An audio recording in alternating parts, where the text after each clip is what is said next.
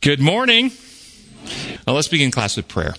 Gracious Father in heaven, we thank you for your love and for your mercy. We thank you for the truth that you revealed to us in Scripture and nature and life of Jesus. We ask that you will enlighten our minds, draw us close to you, and help us to be effective agents for you at this time in human history. We pray in your holy name. Amen. We're doing lesson eight in the quarterly, the message of Hebrews in the last days.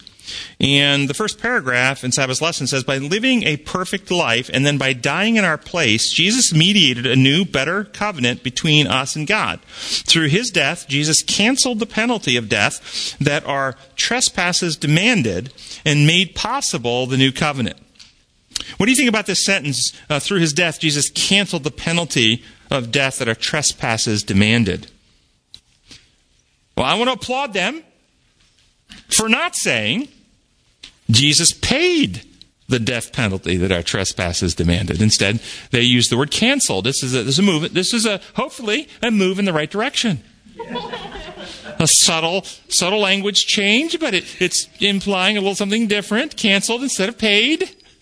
Okay, right, right. It's, it's a little different. But when you read stuff like this, you know, what do we always ask? What law lens? What law lens are you reading through? Human law, rules made up that require judicial oversight and punishment creator law, who laws build reality and the laws life operate upon, which law lens do you see it through? So when you think about penalty for sin, what law lens? Does the penalty come from? Where does the penalty originate? What does it mean in 1 Corinthians 15:56? The sting of death is sin, and the power of sin is the law. That's a quote. That's not me.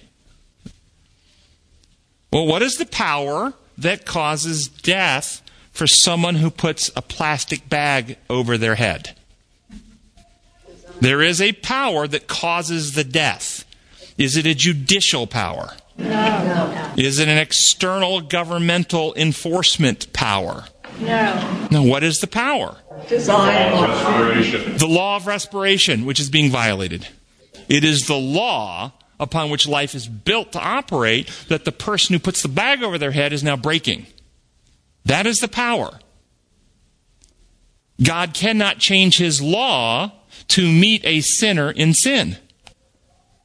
To change his law changes the very fabric of his creation, the protocols upon which he constructed reality to operate. He won't do it because his protocols are the perfect protocols for life, health, and wellness. Those are his laws. So death, the power, the power of sin is the law. The power that kills is the law that we are breaking. Because we're out of harmony with it. That's the basis of life. This is different than the imposed law view. In the imposed law view, it is not the law that punishes. If you go out here and you go 35 in a 30 zone, the law doesn't punish you in any way. Some external enforcing agent has to inflict a punishment upon you, but not the law. That is quite different. That's why the power of sin is from the law, not the power of sin is from God's judicial bench.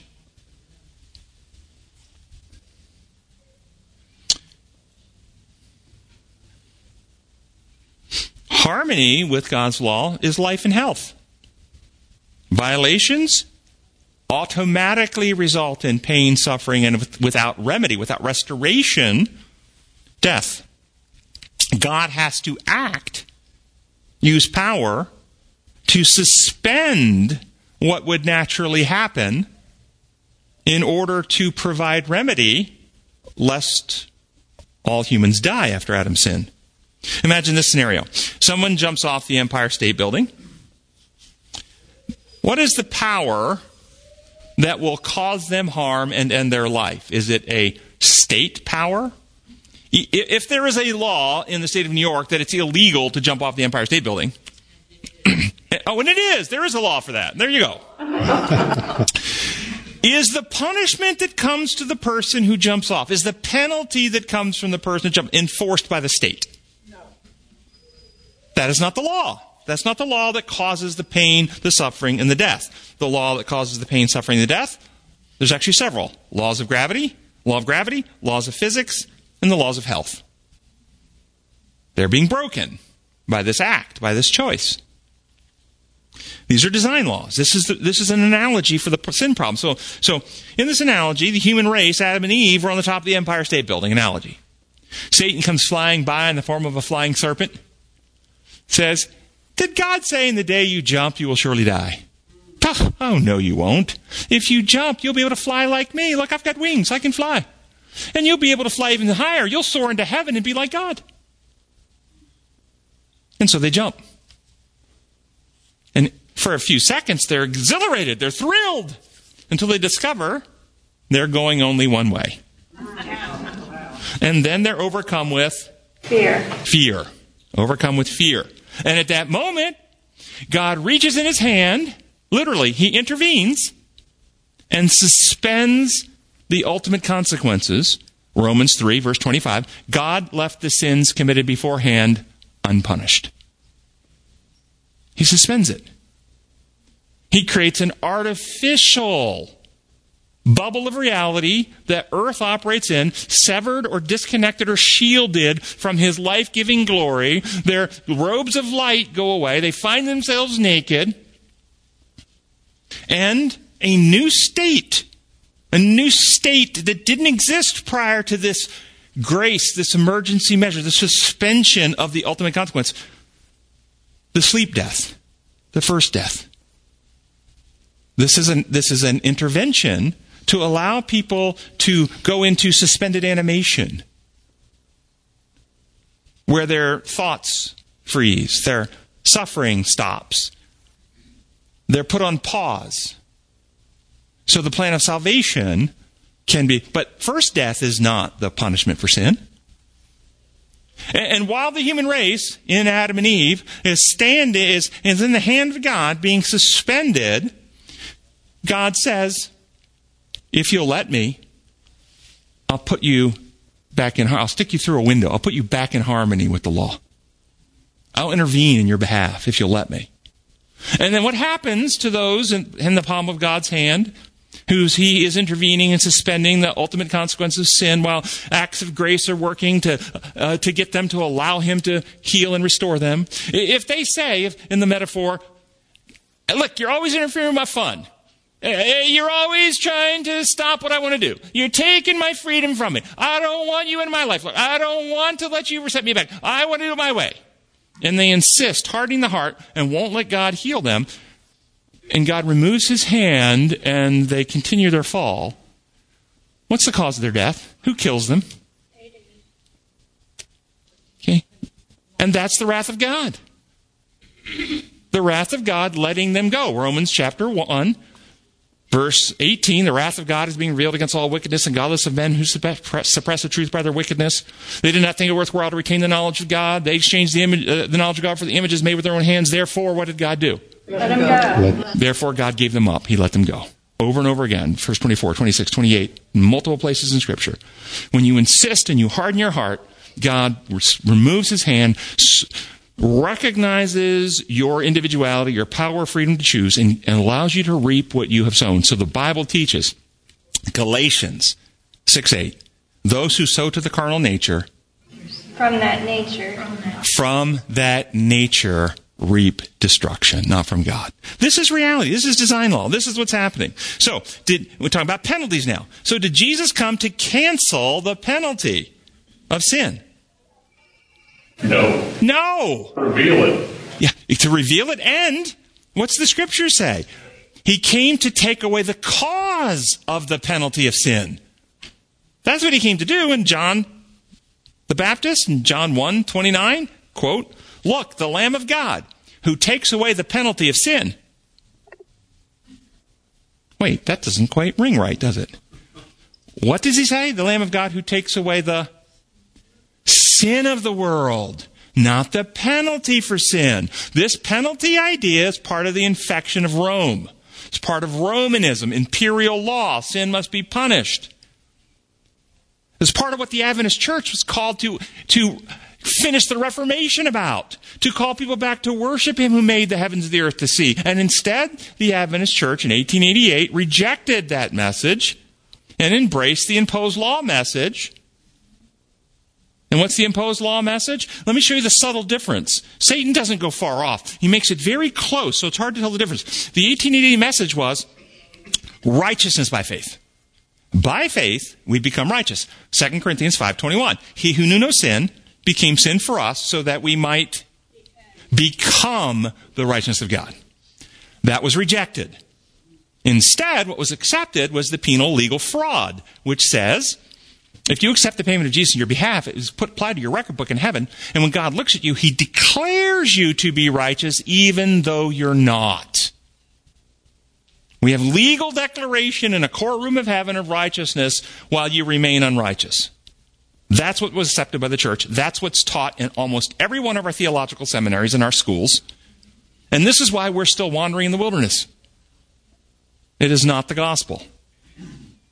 And it misrepresents the character of God. Because when you drill down into that, well, what was necessary? And it's going to come up in the lesson this week and next week if you're reading your lessons.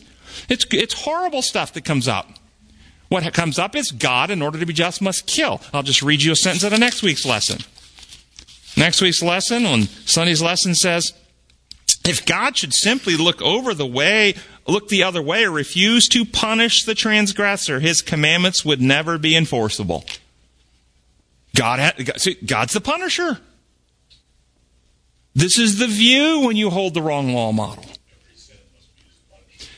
Desire of Ages 762. In the opening of the great controversy, Satan declared the law of God cannot be obeyed. And if, if man should transgress, God could not forgive. Every sin must meet its punishment, urged Satan. Satan. And if God should remit the punishment of sin, he would not be a God of truth and justice. This is Satan's position from the very beginning.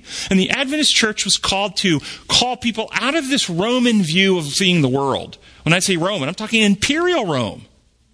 Imperial Rome has a Caesar who makes up rules, and if you don't abide by Imperial Rome's rules, then the Imperial Roman legions will come and kill you. And this is how the vast Christian world, Roman Catholic or Protestant, teaches God runs his universe. He makes up laws.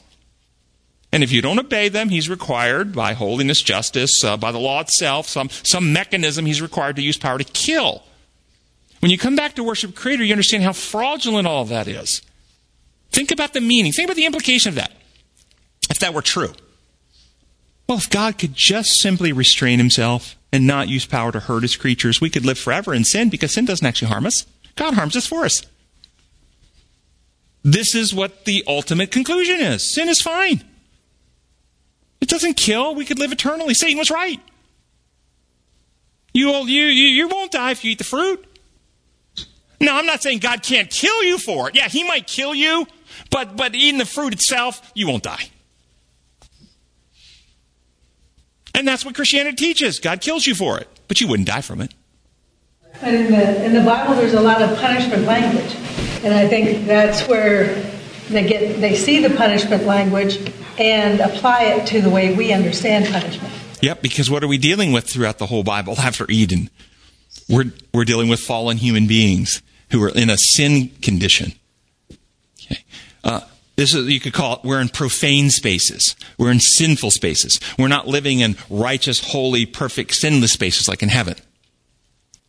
And, and when we're in sinful places, then interventions are necessary that are not necessary in heaven. And the law that God used, so God used a lot of law in the Old Testament for the same reason a parent sets rules for their child. The parent, parent doesn't set rules for the child to control the child, to set up arbitrary systems of inflicted punishment. They're setting rules for immaturity to help them learn reality. So brush your teeth before you go to bed. And if you don't, well, if you're small, you might get a consequence inflicted by the parent. But when you become adults, how many of you, well, don't raise your hands, but how many of you brush your teeth? And, and if your spouse says, What are you doing? Brush your teeth. And you go, Why are you doing that? Well, my mom has a rule. how silly is that? How silly. And this is how many Christians are. Why do you go to church and say, Well, God has a rule? He's got a law. Okay? You don't break them, you get in trouble. It's like, when are you people going to grow up? This is what we talked about last week. The immature, they're focused on the rules. But they're on milk. They're not on meat. They have no clue about the teaching of righteousness. Romans, excuse me, Hebrews chapter 5. So, Jesus came to take away the sin of the world, the condition that causes death, not the penalty. The idea of paying penalties, canceling penalties, removing penalties, all based on the wrong understanding of law. Death is the unavoidable result of unremedied sin of the condition of being out of harmony with God and His law of life. No penalty has to be paid or canceled. What had to happen was the condition that causes death had to be resolved, remedied, cured, fixed, removed. Jesus takes away the sin or sinfulness of the world by becoming sin, though he knew no sin, and is destroying the sin condition in the humanity he took at the cross and restoring God's perfect law of life in the humanity that he um, uh, lived in. Thus, he became the second Adam, the new head of humanity. Not the second Tim Jennings, the second Adam. He came to redeem what Adam did to the race. Acts of sin, I'm going to say this. I'm going to tell you that what I'm about to say will be heard as heresy to the penal legal people because they don't comprehend. Seeing they do hearing they do they don't understand acts of sin do not require God to punish.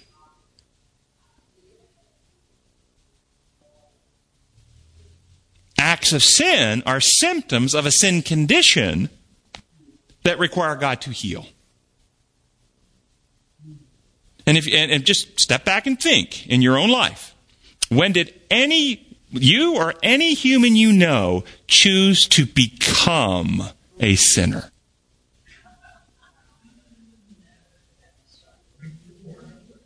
That's right. Born that way. Psalms 51:5. Born in sin, conceived in iniquity. We were born with a condition we did not choose. And that condition without remedy has symptoms. We call the symptoms sin or sins. It, pardon? The acts of sin do not require God to punish. Can you repeat the same thing? Yet the acts of sin do not require God to punish. That's what that's that's just reality. They require God to heal the condition that causes the acts. Sin versus sins. That's right. Sin, the condition, versus sins, the symptomology. And you've heard this before. HIV infected man and woman get together and have a baby born HIV infected. What did the baby do wrong? Nothing. But they have a condition which, if unremedied, pardon? Yeah, a condition which is unremedied has symptoms that will lead to death. Assuming HIV is actually the cause, and that's not necessarily the cause. I'll just say that. okay? Uh, but that's another discussion. that's a complete other discussion. but assuming it's the cause, it has, it has, you have a condition now which you didn't choose that will have symptoms lead to death. And if you have antiviral meds given to you for free, and you take them, Okay, but how about if you have antiviral uh, meds that you refuse? What causes the death? See, we're not responsible for the condition with which we're born, born in sin. We're not responsible for that. We're not guilty for it. What we're held accountable for, according to Scripture, is refusing the free remedy of Jesus Christ. Light has come into the world, the light which lightens all men, but men have preferred darkness, and therefore condemnation comes. Condemnation doesn't come from the condition. Condemnation comes from refusing the remedy that, cha- that transforms and heals the condition, Jesus Christ. So that's the big difference. And, and, I'm going to just tell you the, the organized systems of religion that I know in Christianity do not comprehend this. They are, because their institutions run on imperialism, their institutions run on a hierarchy, their institutions run on rules and rules enforcements. They are conditioning their practices that this is how order comes. You must have rules and you must enforce them. God's ways are not our ways. Tim? Yeah. Don't you think, though, to people who do reject uh, God, Jesus, that it feels like punishment from God? So that's the way they would look at it? And I, as a verse, I, I, was thinking of Isaiah 9. Um, do feelings tell the truth? 18. no, but okay. I'm just saying from their perspective. That's the way it would feel. It said, Surely wickedness burns like a fire. It consumes briars and thorns. It sets the forest thickets ablaze so that it rolls upward in a column of smoke. By the wrath of the Lord Almighty, the land will be scorched, and the people will be fuel for the fire. No one will spare his brother. Hmm. Which I find interesting, tacked at the end of this. No one will spare his brother. Apparently, it's a form of uh, godlessness that, uh, that where people attack each other but blame God. Yeah, no, I, I would agree with you completely. This is what um, the, uh, Jesus said. Um, well, only those who have been born again can see the kingdom of heaven. Said that to Nicodemus. Only those who've been born again can see the kingdom of heaven. But the Bible in two places says those who've crucified him will see him coming in the power and glory, sitting at the right hand of his Father. Even the wicked, even those who pierced him, will see him coming in his glory. So, what does that mean? The kingdom of heaven is not about power. The kingdom of heaven is about love and trust. The kingdom, Jesus said the kingdom of heaven is within you. Only those who have been born again can see the kingdom of heaven. They see him coming in might and power. Those who have been reborn see the lamb that was sacrificed from the foundation of the world that we can love and trust and we feel safe with him. Those who have not been reborn see someone with power and it frightens them and they run and hide and beg for the mountains to fall on them. Okay? So exactly what you're saying, they misperceive because of the lies and the lenses that they see the reality through, which they have solidified into in their character. Yeah, visual seeing and yeah, versus comprehension. Yeah. Um, the lesson, uh, second paragraph, quoting the SDA Bible commentary, reads uh, In the original context, this phrase described moral obedience to the will of God. The author of Hebrews uses the phrase to show that the sacrifice of Christ fulfilled the will of God in providing an acceptable atonement, which the animal sacrifices could not provide. What do you think that means, acceptable atonement? They don't explain it. They just say it was an acceptable atonement. If you have the wrong law model, okay, you teach a form of heavenly paganism. Paganism is we come to God with a sacrifice of some kind and offer it to Him to influence Him so He won't hurt us in some way. Uh, we bring the sacrifices uh, of an animal, uh, of, of, our own firstborn, and whatever we're going to fruits if uh, we're a, a, gardener or whatever. We bring something to God and say, "Here, I'm going to offer this to you to to influence you to bless me and not hurt me in some way." That's paganism.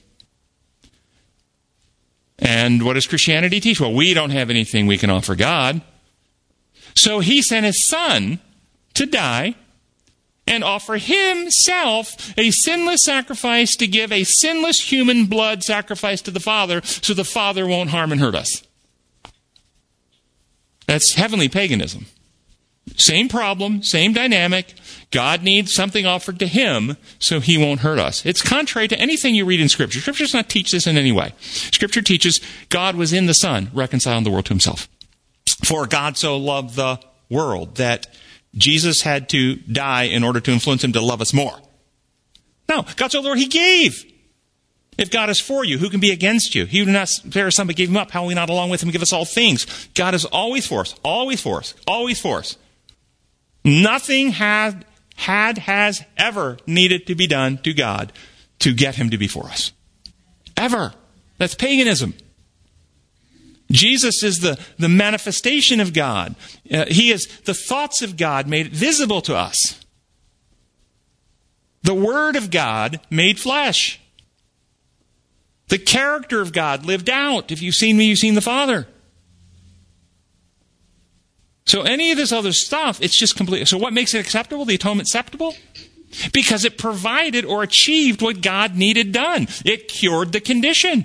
Jesus achieved in human flesh what no other human could do, revealed the truth about God because he was God also, was tempted in every way just like us, yet without sin, destroyed at the cross the infection of fear and selfishness that tempts, restored in humanity the perfect law of God, lived out functionally, operationally, and rose again in a purified humanity, redeeming, restructuring, recreating, carrying humanity to perfection, if you want to use that language.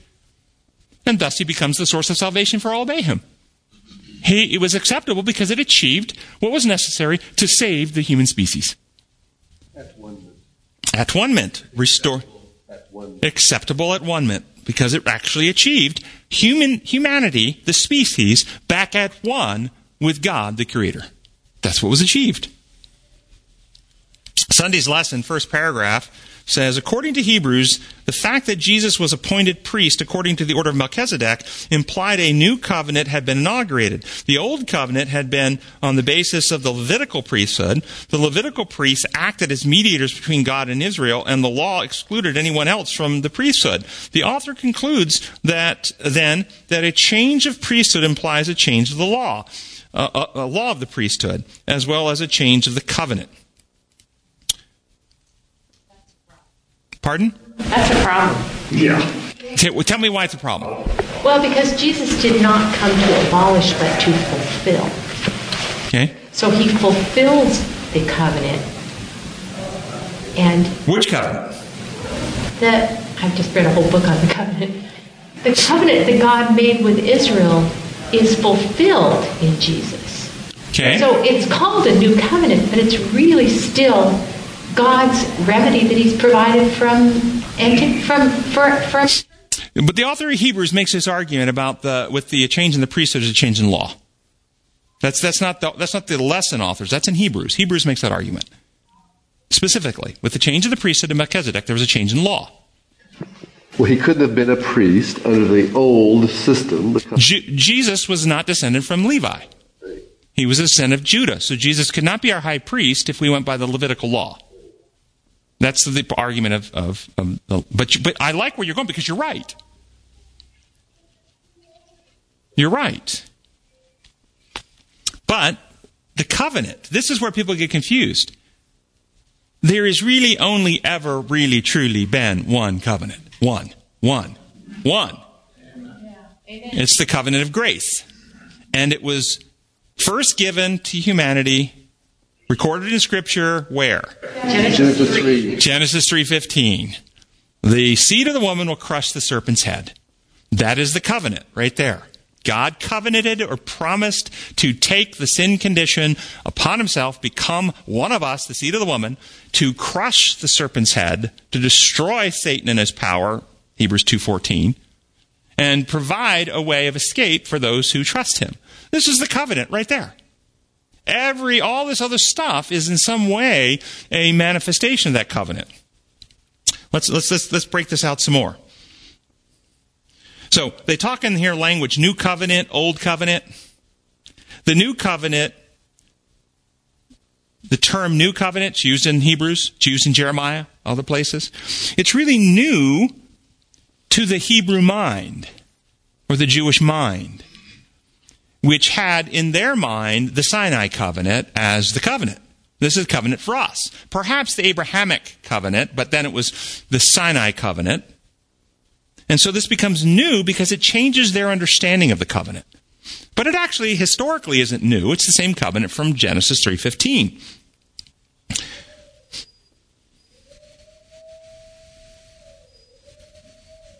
So consider this quote from the book Faith I Live By. As the Bible presents two laws, two laws, one changeless and eternal, the other provisional and temporary. Two laws, one changeless and eternal, one provisional and temporary. What are these two laws? If one is changeless and eternal, what kind of law is that, functionally? That's design law. Those are the laws the Creator builds reality upon. They're changeless and they're eternal. Law of love, law of liberty, law of worship, law of exertion, uh, physical health laws, laws of physics. These are changeless and eternal laws that, that the universe God created operate upon. What about provisional and temporary law, though? What kind of law is that? These are like the rules parents make for their kids. When you make the rule brush your teeth, that's temporary and provisional, but it's based on the eternal and unchanging law of the second law of thermodynamics. If you don't put energy into a system, that system decays. That's a design law. And because they're children, you make a temporary provision. And you do this in the child's mind, you step in between them in reality and allow yourself for a brief period of time to be viewed as an enforcer. You may have a rule for your three year old not to play in the street. Probably did, didn't you? If you lived on a busy street, for sure. And if you caught your three year old in there, you know, trike in the street, might you inflict a punishment? And if the neighbor says, Why can't you play in the street? Well, my mom said no. And, and if you do, what happens? So in the child's mind, breaking the rule of playing in the street, the punishment comes from mom. But in reality, in reality, if they play in the street and get hit by a car, where's the real punishment coming from? Breaking the laws of physics and health. This is Old Testament. God taking upon himself, stepping in between the children and reality, allowing himself to be viewed as the one who punishes them because they're babies, they're infants. Why are, why are we as a church still teaching this infant formula stuff? Why don't we grow up and teach reality? This is what Hebrews 5 and 6 is calling for people. The Ten Commandments? Part of the, uh, are they, are they the eternal changeless or are they the provisional and temporary? Provisional and temporary. They were added later based on the eternal changeless. The expressions of the law of love codified and distilled down for the need of a fallen, sinful humanity. Angels, I promise you, did not have a law that their sins will pass down three and four generations. Didn't have it. I'm betting they didn't have a law to honor their mothers and fathers. or not to commit adultery. And the Sabbath wasn't created until the end of creation week of human existence, but angels are already in existence, so there's no Sabbath for them. And it was made for man, not for angels.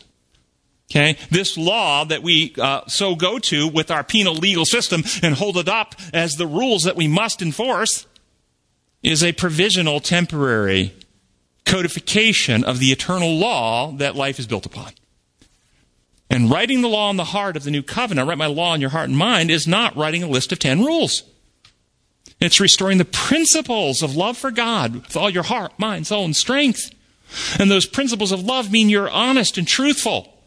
So the law of truth is in operation. And you also respect the autonomy and liberty of other people. And so you practice the principles of freedom. You don't coerce and compel.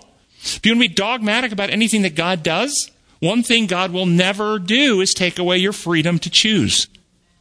He will never do it because to take away your freedom to choose destroys your ability to love. Robots can't love, computers can't love, puppets can't love. He'll never take it.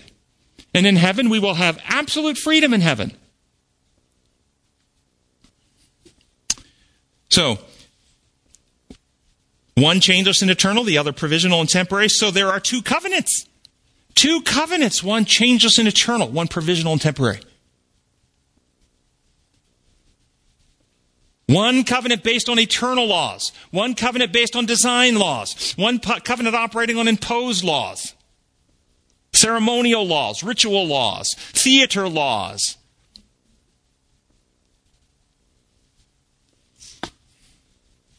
One covenant restoring reality, God's principles into the heart and minds of people. One covenant theatrically, educationally acting out what is supposed to happen. The covenant of grace was first made in Eden with man in Eden. And after the fall, there was given a divine promise that the seed of the woman should bruise the serpent's head. To all men, this covenant offered pardon and the assisting grace of God for future obedience through faith in Christ. It also promised them eternal life on the condition of fidelity to God's law. Well, that's awful restrictive. Got to pick up a bunch of rules? Why is life, eternal life, on the condition of fidelity to God's law? For the same reason, temporal life is on the condition of fidelity to the law of respiration. If you want to live temporally, you have to breathe. It's a requirement. Well, that doesn't seem fair.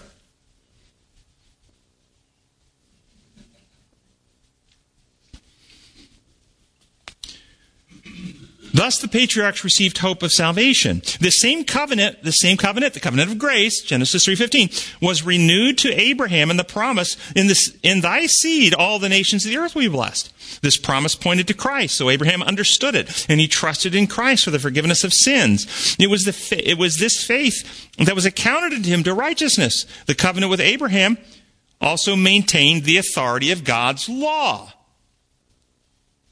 What does that mean? The only way to save sinners, think this through. You're bitten by a rattlesnake. The poison's working its way through your body. You end up in the emergency room. The emergency room doctor said, What happened? I got bit by a rattlesnake. Please save me. I forgive you. Is that what you're seeking? Forgiveness? Oh, okay, but that was done by someone. How about you did it to yourself? I was I was despondent, depressed, overdosed with a bottle of medicine, end up in the emergency room. Doc, doc, I overdosed. Please save me. Forgiveness. I forgive you for overdosing and harming yourself. Is that what you're asking for? No. Salvation, save means healing, restoration to life. That's what salvation is. The only way to save sinners is to restore the law upon which life operates into sinners, into humanity. This is the covenant agreement. God covenanted, I will send my son to be sin, even though he knew no sin, so that you might become righteous, so that through him I can restore my law into the species human, the law that life exists and operates upon and eradicate the infection, the death causing principle out of humanity. This happened in Jesus. He was tempted and he, took, he partook of this humanity, was tempted by this humanity. You see it in Gethsemane. He had human emotions causing him anguish and temptation.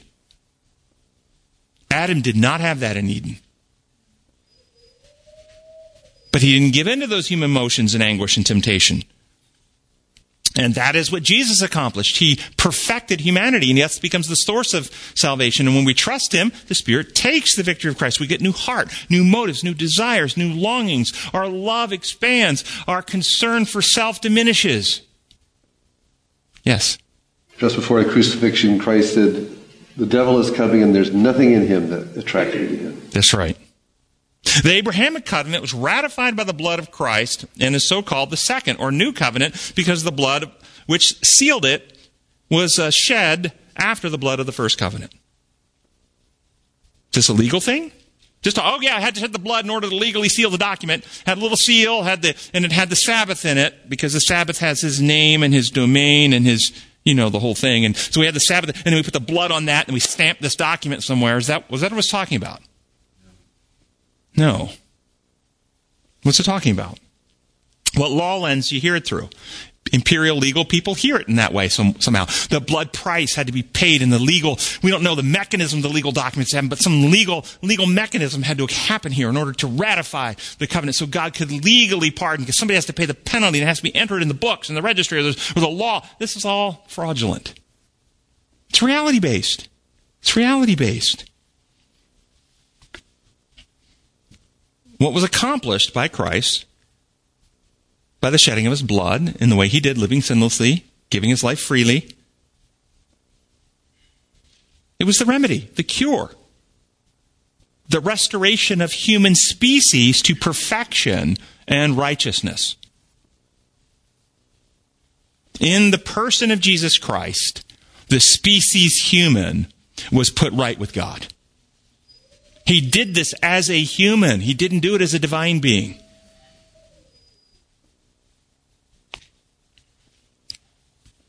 The covenant of grace is not a new truth. It existed in the mind of God from all eternity. This is why it is called an everlasting covenant. So that's the, the, the first covenant. Uh, Patriarchs and Prophets says the sacrificial offerings were ordained by God, Patriarchs and Prophets um, 68, were ordained by God to be to man a perpetual reminder and a penitential acknowledgement of his sin and a confession in his faith in the promised Redeemer. They were intended to impress upon the fallen race the solemn truth that it was sin that caused death. Wait, wait, wait, wait, wait. Doesn't God have to use power to punish you for sin? Isn't sin a penalty inflicted by the judge? No. Sin causes death. That's scripture. Sin, when full grown, brings forth death. James 1. To Adam, no, if you have this mind that can kind of put puzzle pieces together, these types of statements, you can see many little insights. A question came up a week or two ago in our class that, that this quote actually, and I'm going to comment on it and tell you what it is, but to Adam, the offering of the first sacrifice was a most painful ceremony. His hand must be raised to take life, which only God could give.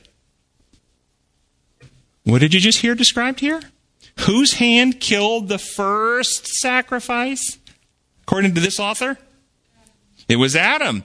Yet many legal penal adherents point to the God providing coverings and skins to Adam and Eve as God killing the first sacrifice in order to cover them. This author doesn't take that position. This author takes the position of first sacrifice. And of course, Scripture never says anything about God killing an animal to give them skins. It's all read in because you have to believe in the penal legal model. God is the executioner and he, only God can execute. So God had to kill Jesus at the cross and we have to symbolize that by God killing that first animal and giving skin. It's all read in because of their penal legal distortion. Yes? Of course. If he can create animals out of dirt, he can create skins, right?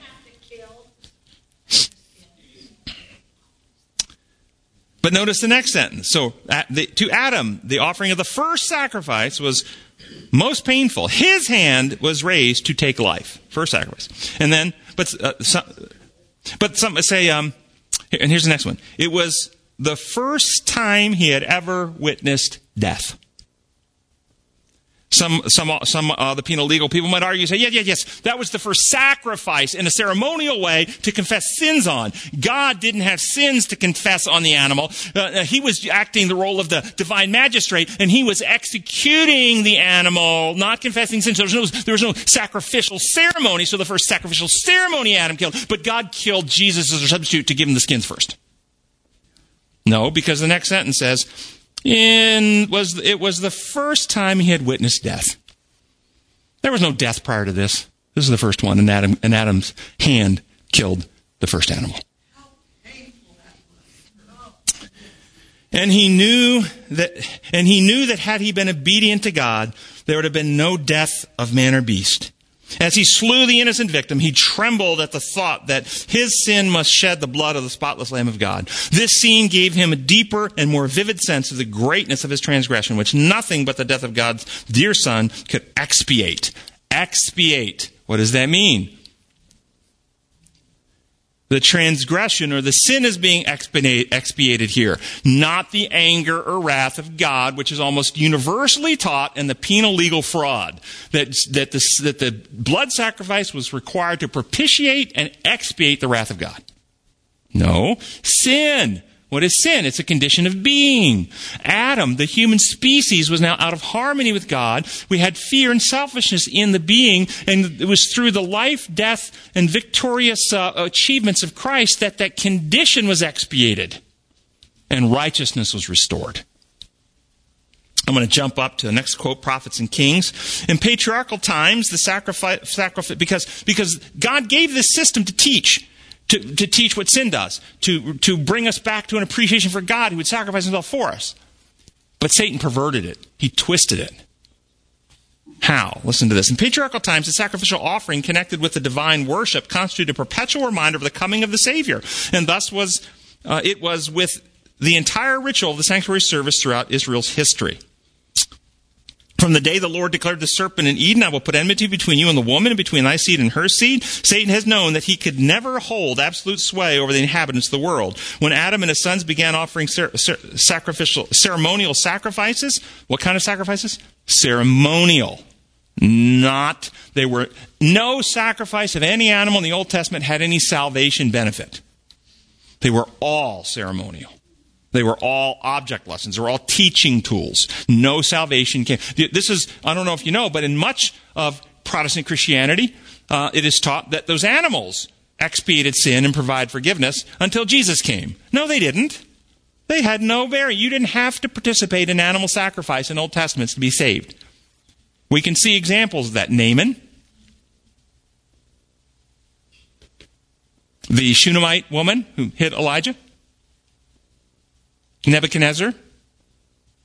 There are other people outside of Israel. Only if you're in Israel, only if you're part of the acting troupe and in the theatrical performance where you required to follow the script. That's it. And if you came in, Rahab, Ruth, then you followed the script. Hey, we, we joined the we joined the acting team. Yes. I used to think that every sin that they committed that they had to sacrifice an animal for every sin. I, th- I think many people uh, would, would say that's true. Many people would teach that that was true. That was part of their system. Um, a lot of animals. Yes, it was. Um, from the day the Lord declared the ser- okay, I read that. Um, ordained by uh, okay the so adam and his sons began to offer ceremonial sacrifices ordained by god as a type of the coming redeemer. Satan discerned in these uh, symbol of the communion between earth and heaven. During the long centuries that have followed it has been his constant effort to intercept this communion. Untiringly he sought to misrepresent god and to misrepresent the rites pointing to the savior and with great majority of the members of the human family he has been successful in other words these old testament sacrifices have been seen through the lens that Satan wants people to see them through. Continuing on. While God has desired to teach men that from his own love comes the gift which reconciles them to him. Where's the change being made? In us. That's the, the gift. I send the gift that fixes you so we can be together again. That's what it's supposed to teach. Continuing on. The arch enemy of mankind has endeavored to represent God as one who delights in their destruction. Oh, I'm mad. You broke my rules. I'm going to have to kill you. And so, so instead, if that's, oh, God's going to, die, he's going to destroy us. Oh my, oh my. Then what are these sacrifices for? Look, notice what, so this author says. Thus, the sacrifices and ordinances divine of heaven to reveal divine love have been perverted to serve as means whereby sinners have vainly hoped to propitiate with gifts and good works the wrath of an offended God. That's exactly what is taught in our church, in our seminaries, that God's angry, He's wrathful, He's so holy, He's offended. Jesus had to die to present His blood to the Father to propitiate His wrath. I will tell you, um, I have had multiple discussions with theological professors in our institution who adhere strictly to that way of teaching. Prophets and Kings, page 685. So, um, Monday's lesson, uh, I'm to, we started late, so I'm to just keep going for a few minutes and hit some high points, okay? So the second paragraph says the issue with the old covenant was that the people broke it. The people broke it. The people broke it. What is a covenant? An agreement? What did t- the people do that broke the agreement or contract or covenant with God? What did they do? I'm going to offer a new idea here. Because most of the time it says, well, they, they, they sinned, right? Immediately. They, were going, they, they sinned. They, they broke the, broke the covenant by sinning. I'm going to suggest that's actually not the deal. I'm going to suggest they broke the covenant by agreeing to take responsibility in the covenant for something that was not theirs to take responsibility for. They took responsibility to achieve an outcome that was never theirs to achieve. That's what they broke. So a statement, all that the Lord has said we will do. All the Lord has says we will do, we will do all that the Lord has said. It's so whose responsibility in the covenant is it to overcome sin? God. Whose responsibility is to live a sinless human life? Jesus. Okay. Whose responsibility is to crush the serpent's head, destroying his power of death? the seed of the woman, Jesus. Whose responsibility is it to destroy death and bring life and immortality to light? Jesus, yep. Mm-hmm. Whose responsibility is it to reveal the truth about God perfectly? Jesus, yep. Whose responsibility is to destroy the devil's work? 1 John 3 8, that's where that text is, by the way. It's Jesus. Whose responsibility is to be the connecting link that links sinful humanity back to God?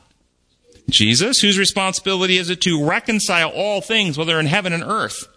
At the cross. That's Colossians chapter 1.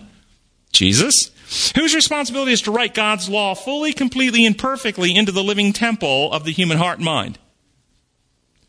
Jesus did that as a human being. He restored the living law of God into the, the species human in his own humanity that he lived out whose responsibility is to then heal and restore all who trust God. Jesus, through then the work of the Holy Spirit. Exactly right. What was the responsibility of the humans to all this, this covenant, this agreement? God took on himself all of this responsibility. And the human responsibility in the covenant is? Believe and accept. There's an old song. Trust Trust and obey. That's it. It's like going to your doctor. Trust your doctor and follow his treatment plan. That's it. That's our job. Trust him and follow. Trust, obey is not rule keeping. If, if, if your doctor gives you some you know, exercises to do to recover from an injury, this isn't rule keeping. I got to do this or I'll get in trouble with the doctor. That's not how it works. This is how the healing takes place. So Israel, I think, broke the covenant from the beginning by taking responsibility for stuff that was never theirs. We'll do it. All the Lord says, we'll do. We'll fix it. We'll fix it. How'd that work out? New Year's resolution. New Year's resolution. There you go. Tim, it's sort of a universal uh, statement that people make that rank has its privileges. So once they felt that God had bestowed upon them the rank of this priesthood, I think they ran they ran with that authority, just like it has sort of it has evolved into uh, Christianity through what Paul refers to as the royal priesthood. But the big problem here is that we don't have we don't have rank like the world has rank. Well, those who want to be first will be last. And in God's kingdom, the more that, that you give, uh, the more shall be given unto you. And so the more authority, responsibility, education, privilege God gives you, you have a greater responsibility to help those who don't have it. That's how God's kingdom works. That's why he who, who surrendered himself all the way to the cross is exalted all the way to the highest. And that's why when we become like him, we share his throne. When we become like him in service to others, then we are uplifted and share his throne. And one day, perhaps, perhaps, speculation, uh, as we share his throne, uh, some of us from planet Earth get to rule galaxies and get to rule planets by living the principles of love and how we lead those planets and, and galaxies and in this immense universe. We are the pinnacle of the creation. We were created in his image to be co-partners with him. That's why Satan hated it. And we have an experience now of that self sacrificial love that the rest of the universe doesn't fully appreciate. This whole thing has been a struggle over the authority over human beings and over what some people believe as, as uh, you know, God's creation or his, or his laws.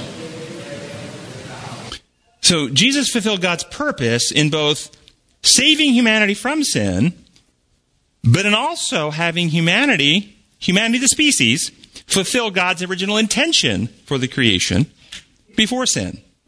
God's intention before sin was for the human being to be a friend of God. Jesus fulfilled that. He is a co partner with God. He sits and shares God's throne now. Uh, to be the pinnacle of creation. Human beings were given authority to, of dominion and procreation. Uh, Jesus is the fulfillment. And some people wonder, well, okay, wait a second now. Jesus didn't procreate. There's a reason for that. Jesus created. Jesus, remember the God who created Adam and Eve. Those are his children. We're his children. We're already his children, number one. But there was a reason Jesus didn't go through the human experience of marriage and have children. Any thoughts? You want to hear my thoughts? When God creates, does He create sinners? Or does He only create sinless perfection when He creates? If Jesus would have had a wife and had children and procreated, would they have been sinless perfection or sinners? No, one drop of sin makes you sinners. So there was no sinless woman. He would have had sinful children. He, he never cre- God never creates sin or sinners. This is why Jesus didn't marry and have children. There was no possible way for him on earth in a sinful humanity as a human, living as a human, to have sinless babies. So you have a problem with the Immaculate Conception then? Uh, there is no such thing as the, uh, in, the, in the doctrinal sense of that word. Mary was a virgin and gave birth, but but Jesus was born as a unique being. We don't have time to go into that right now. Okay. Um, well, and then there were several other things in the lesson we just won't have time to get to. So we're going to take, we're going to stop. So we can, there's a lot of questions today. So we're going to go into the question answers. Yes. One point. The lesson was about being a mediator. We have a mediator facing the wrong direction. Yes. Yes, I would like to have gotten into the mediator stuff because actually they made a couple of interesting and I thought uh, uh, appropriate points as well. But mediation, uh, in, in, the traditional sense, somebody is a go-between. Which where where does the where does the problem of sin occur in God or in people? People. Then where does the action have to occur to, to reconcile the, the difference in God or in people? So all of Jesus' mediations are always in people, not in God. So that's exactly right. Gracious Father in heaven, we thank you so much for your love, for the truth that you revealed through Scripture, through Jesus. Thank you for all that you've done and are still doing. We ask that you will pour your Spirit out and fix the brokenness in us, enlighten our minds, connect the various puzzle pieces together, help us to eliminate the distortions and misunderstandings, and come to ever clearer understanding of your kingdom. Make us effective at this time in history to share this message that pull people out of this fake, false legal system that has got so many trapped so they can embrace the, the power of, of your love, recreating them in righteousness. We pray in your holy name. Amen.